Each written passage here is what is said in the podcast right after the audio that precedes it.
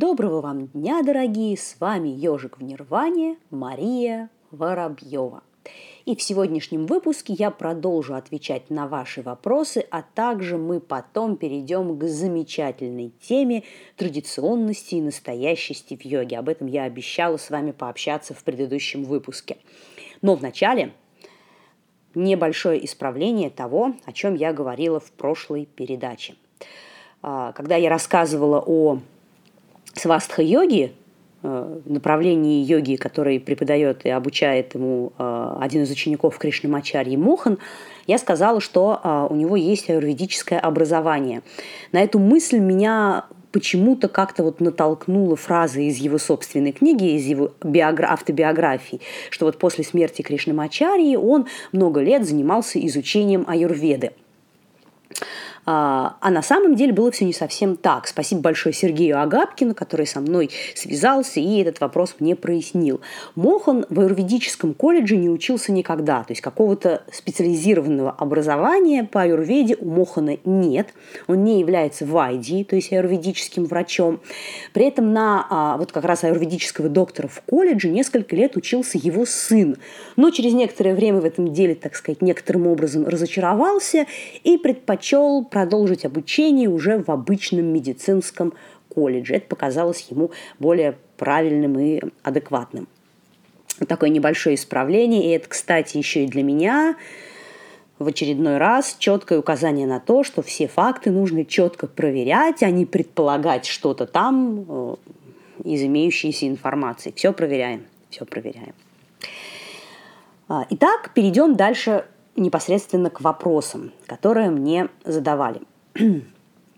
Значит, первый вопрос, э, его мне задал э, один из слушателей через контакт, через сообщение ВКонтакте, но он был такой не один, подобные э, моменты уточняли и другие люди.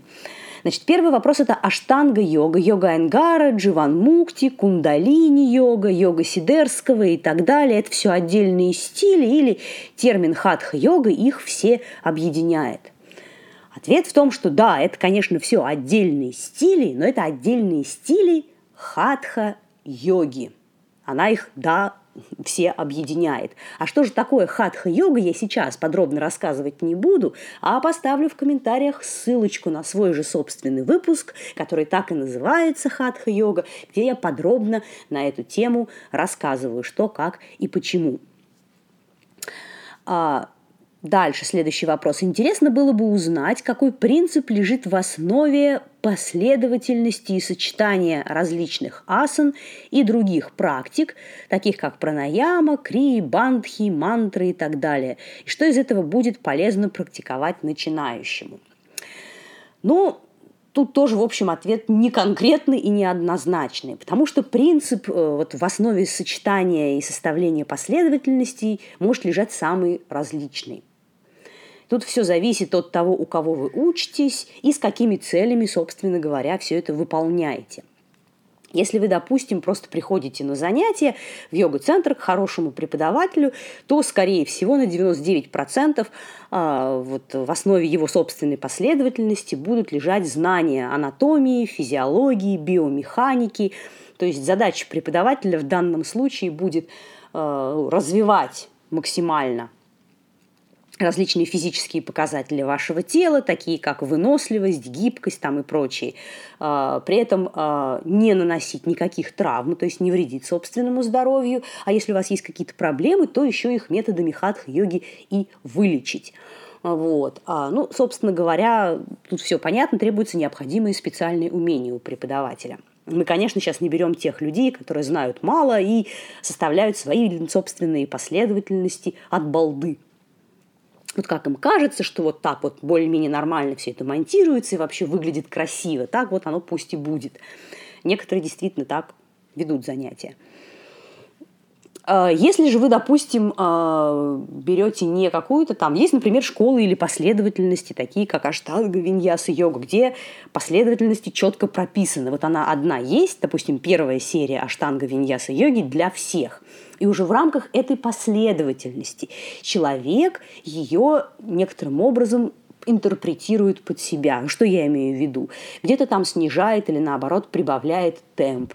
Некоторые позы убирает или наоборот заменяет на какие-то более легкие, подводящие асаны. Ну, то есть какое-то такое упрощение, усложнение, то есть адаптация под конкретного данного человека. А если же мы с вами будем говорить о каких-то более уже таких э, глубоких моментах практики с так называемыми духовными целями, термин вот духовный в данном контексте мне тоже не нравится, потому что не сильно понятно, что он означает, слишком неконкретный. Ну, давайте будем пока так, вот, чтобы не углубляться в какие-то детали, сильно не отвлекаться – Итак, если цели более глубокие, более такие духовные, еще раз повторюсь, то в этом случае э, все зависит от того, под чьим руководством вы занимаетесь. Если вы получили посвящение в какую-то традиционную йогическую, например, парампору, парампора – это э, как бы преемственность практики, преемственность традиции, идущая от учителя к ученику – то, собственно говоря, вы, вы будете заниматься сообразно этой традиции. Будете делать то, что вам говорит ваш учитель.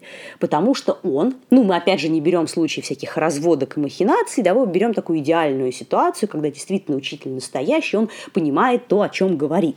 В этом случае, если вы выбираете его как своего учителя, то вы в этом плане полностью ему доверяетесь, потому что он в данном вопросе, э, так сказать, в достижении желаемых вами обоими целей эксперт, и он вам, собственно, и рассказывает, каким образом, какими практиками и их сочетанием этой желаемой цели добиться и достичь. А также, кстати, контролирует выполнение, иногда даже и результат. Поэтому, опять же, однозначного вопроса, вот на каком принципе строится последовательность в том или ином случае, его не существует в природе. Как я уже сказала, это зависит от цели ваших занятий, от школы, в которой вы занимаетесь, от вашего преподавателя.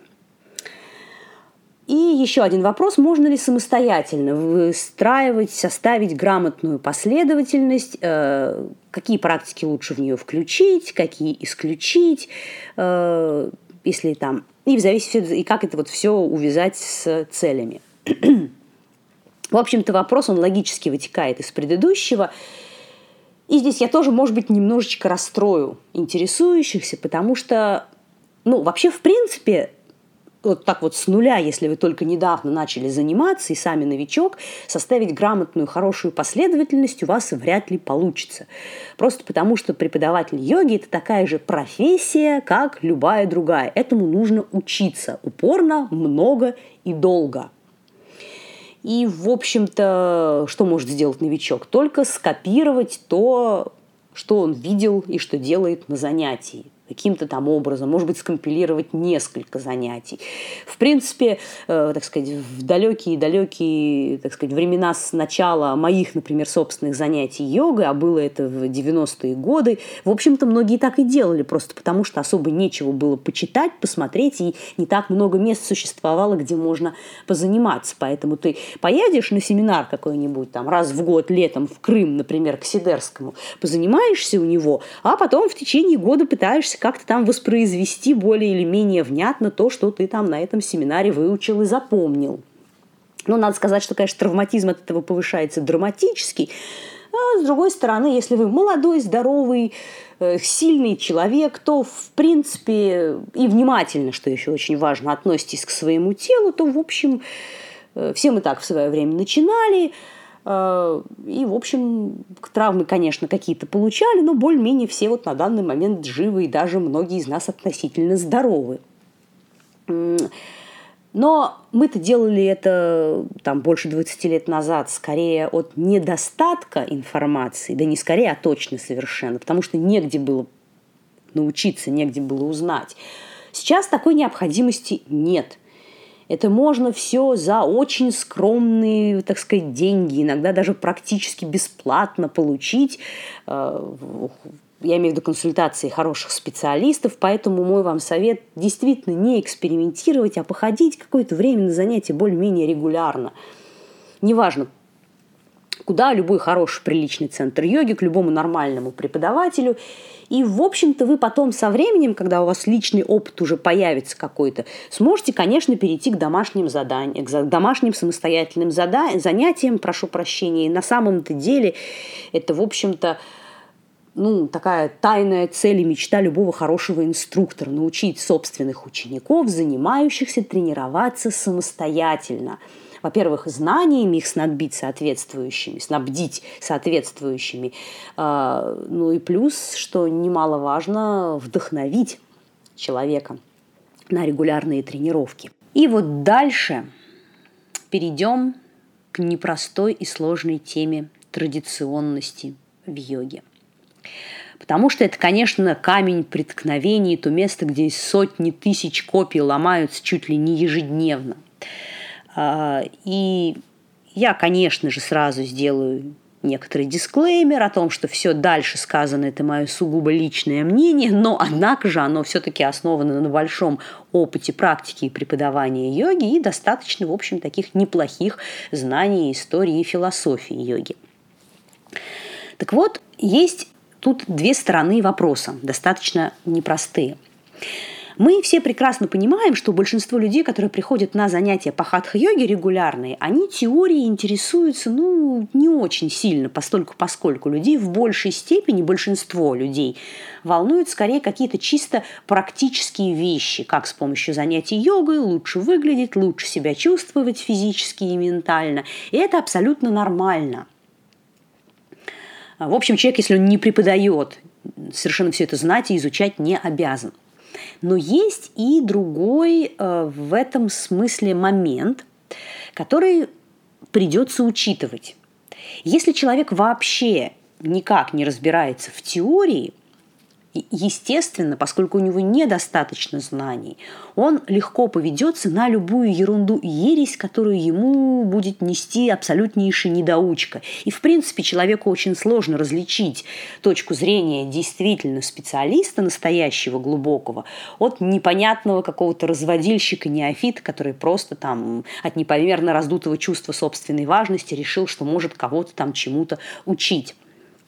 Поэтому, конечно, хорошие системные теоретические знания, они всегда э, в плюс идут. Другое дело, что, как я уже только что выше сказала, большинству людей это не особенно интересно. Да и надо сказать, что времени потратить на то, чтобы их приобрести, нужно много.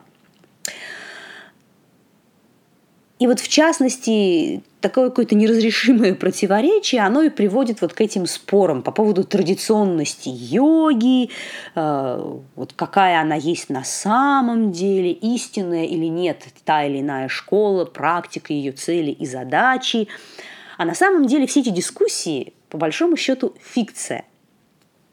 Потому что, если смотреть в целом, одно из самых как, глобальных заблуждений, я очень часто про него говорю в своих программах, это представление о йогической традиции и учении как о некоем миллионы, не знаю, триллионы, тысячи лет, тут уже от фантазии человека зависит, лет назад возникшему учению, которое, вот знаете, как такой вот инопланетный объект было привнесено кем-то или чем-то на Землю, поставлено, и все, с тех пор это вот великая традиция, сотни тысяч лет существует и никак не меняется, и самое главное, не должна, потому что вот меняется, это значит плохо, значит, оно недостаточно вот такое великое истинное.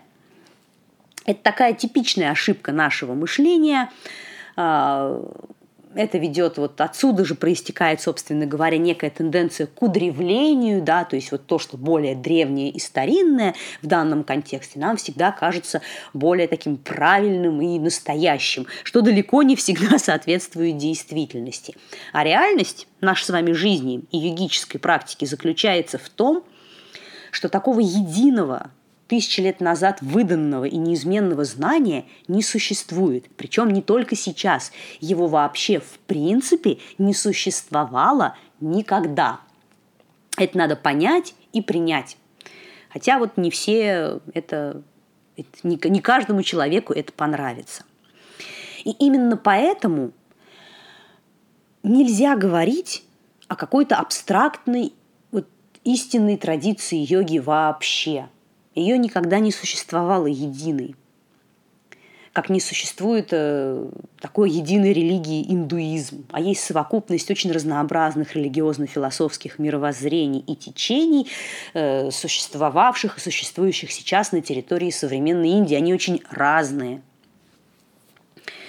И как я уже ну, много раз говорила, что любая живая традиция, она обязательно после возникновения все время развивается и меняется.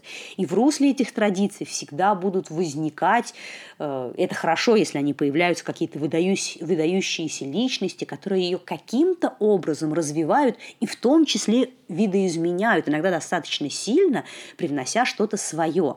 Так и должно быть. Если таких людей не будет, если таких видоизменений и развития не будет – традиция умрет и загнется, и мы вообще в принципе о такой, если такие когда-то и существовали, о таком направлении, о таких течениях не знаем. Их уже нет давно. Ни литературы не осталось, ни представителей, ни учителей. Поэтому изменения – это необходимый абсолютно компонент.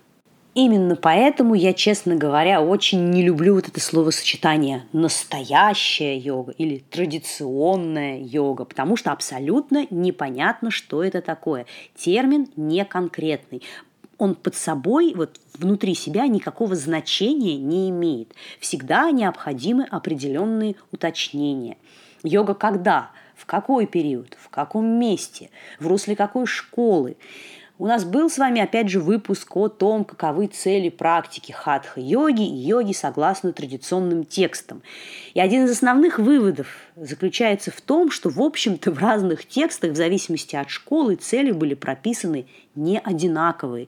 Корпус, последовательность практик тоже предлагаются не одинаковые. Да, конечно, если мы говорим об индийской йоге, они очень во многом похожи. Общего действительно много. А, ну, поскольку вообще в целом вот это всеиндийское такое условное знание, санатана дхарма, вечное знание, оно основано на определенных базовых постулатах, базовых понятиях, такие как дхарма, карма, мокша в смысле освобождения и некоторых других. Но в нюансах, в деталях кроется основное никакой вот такого вот уникального, универс... такого тотального, универсального образа... Э, прошу прощения – никакого универсального, тотального единообразия не существует и никогда его не было. Очень часто, когда говоришь, вот что такое традиционная йога, человек спрашиваешь, ну, единственное, что некоторые там могут вспомнить, это опять ведический период. От слова ведический период у меня вот скоро, честно говоря, челюсть будет сводить, так же, как от слова сочетания ведическая женщина – где она такая вообще, покажите мне ее и где про нее написано самое главное, ну, не считая лекций Турсунова и его последователей.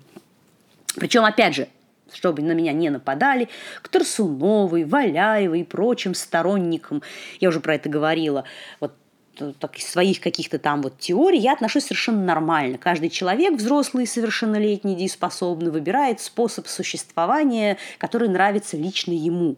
Но Плохо то, что вот подобные люди своих, так сказать, обучающихся обманывают, выдавая собственные авторские методики за какую-то древнюю теорию и древнее учение. А вот это самое настоящее вранье.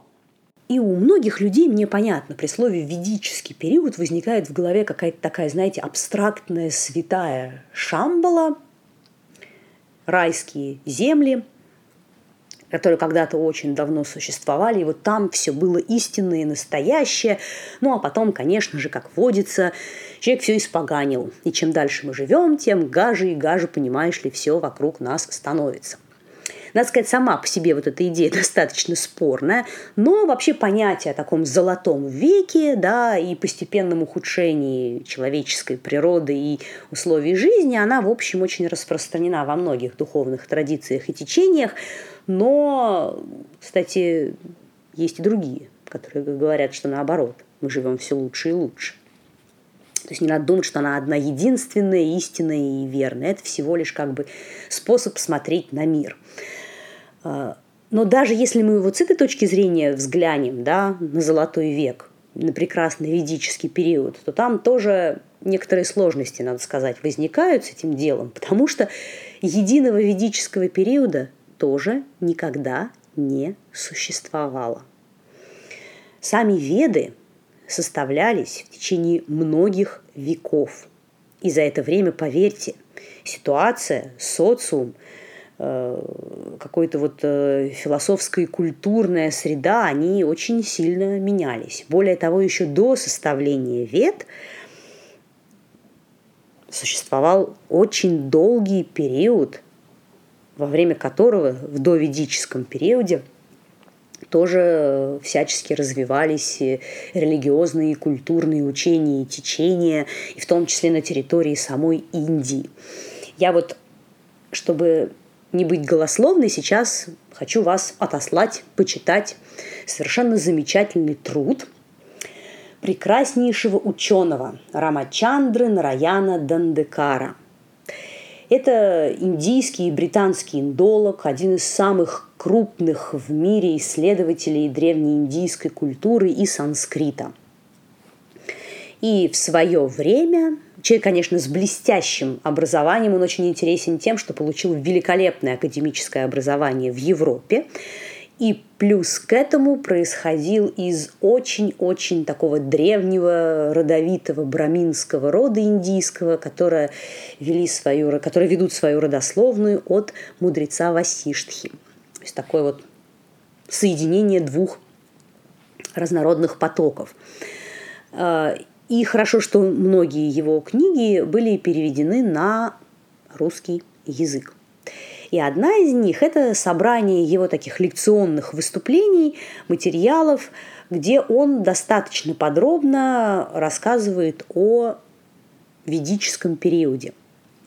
Я не буду сейчас пересказывать это все подробно, достаточно долго это, но в целом как общую идею а, надо сказать, что Дендекар поддерживал э, такую точку зрения, что э, еще до прихода ариев в Индию там существовала очень богатая культура, в том числе религиозная, философская традиция. Ну, философская это, наверное, неправильно так утверждать, а вот религиозная точно совершенно. Э, культ различных божеств, которая затем, соединившись с э, тем, что привнесли арии, породила современную нам с вами индийскую культуру, философию и религию. Собственно говоря, в своих работах он очень много уделяет внимания исследованию вот этой ранней религиозной индийской традиции, в том числе и упоминая йогу. Нам с вами именно в этом контексте его работы будут весьма интересны. Так вот, в своих лекциях он дает очень подробную периодизацию, очень так хорошо и полно рассказывает о ведическом периоде. И прочитав его работы, становится абсолютно ясно, что этот ведический период мы просто, ну, в силу того, что живем уже очень-очень сильно позже него, мы как-то автоматически вот эти вот сотни, сотни, а может быть даже тысячи лет сжимаем в какой-то вот кажущийся нам какой-то небольшой такой миг – Веды были написаны не одним днем, как я уже сказала, и до них, и после них много чего в Индии существовало. И э, если вам, в принципе, интересно э, на эту тему больше узнать и понять, я очень советую его книги почитать. Я ссылку дам в описании. Есть они на русском языке. Я дам также ссылки на работы на английском языке. Их гораздо больше – всякого есть интересного, доступного. И это мы с вами только о ведическом периоде рассуждаем, который, в 115 раз повторюсь, был очень разнообразный и не единый. А что существовало до него, мы во многом не знаем, но то, что знаем, тоже дает большую почву для разнообразных размышлений. Что уже говорить о дальнейшем периоде развития, в том числе йогического учения, это э, в начале э, нашей эры, в период средневековья раннего или позднего, и то, что сейчас в 20 веке существует, это все абсолютно разные вещи. Да? Одно логически вытекает из другого. И многие вещи, возникшие сравнительно поздно, в частности, как та же самая йога-терапия, это во многом логическое продолжение, углубление развития тех идей, которые, допустим, в зачаточном состоянии присутствовали ранее – это нормально, и это хорошо. И в дальнейшем такое развитие и изменение точно совершенно тоже будет, если бы мы могли перенестись на 2000 лет вперед. И если на тот момент йогическая практика в мире сохранится, то она совершенно точно будет абсолютно не такой, как сейчас. Поэтому я, во-первых, прошу все-таки прощения за несколько сумбурное изложение темы, но просто я некоторым образом эмоционально отношусь э, к данному вопросу. Меня, как говорится, так сказать, говоря интернет-сленгом, некоторым образом бомбит. Э, но э, не просто так, тому множество причин. И я в конце сегодняшнего выпуска еще раз хочу призвать вас к такой к адекватности, разумности, если вас все-таки тема йоги интересует не просто как занятие э, адаптивной, лечебной, физической культурой или просто вид физической нагрузки, которым вы занимаетесь несколько раз в неделю, и это нормально. Но если интерес у вас немножечко более широкий или глубокий, назовите как хотите, то все-таки стоит действительно несколько углубиться в вопрос и изучить достойных авторов, послушать мнение достойных представителей традиций, учения, а не верить всему тому, что понаписано во всяких разных интернетах, в том числе и по поводу настоящей традиционной йоги, которая по сути своей есть термин несуществующий. И в конце хотела бы сделать небольшое рекламное, так сказать, объявление. Поскольку я, помимо всего прочего, много лет уже занимаюсь вопросами женского оздоровления и тем, как йога и йога-терапия может этому славному делу помочь, э, мы решили с моей хорошей подругой, а также замечательным специалистом по йоге и йога-терапии, консультантом по грудному вскармливанию Александрой Ланин, это преподаватель из Санкт-Петербурга, сделать совместный семинар в мае в Турции – в прекрасном месте Чироли. Чироли – это такой тихий заповедный уголок на берегу моря, там нет больших зданий, нет этих дурацких таких бетонных набережных с кучей кафешек и валяющимися нетрезвыми людьми. Это вот реально какой-то райский такой сад. Маленькие домики одноэтажные, двухэтажные, с черепичными крышами, в окружении гор, среди апельсиновых и лимонных рощ. И вот в этом славном месте с 1 по 10 мая мы будем проводить семинар, который решили назвать «Йога для женского здоровья». Для кого, собственно говоря, этот семинар?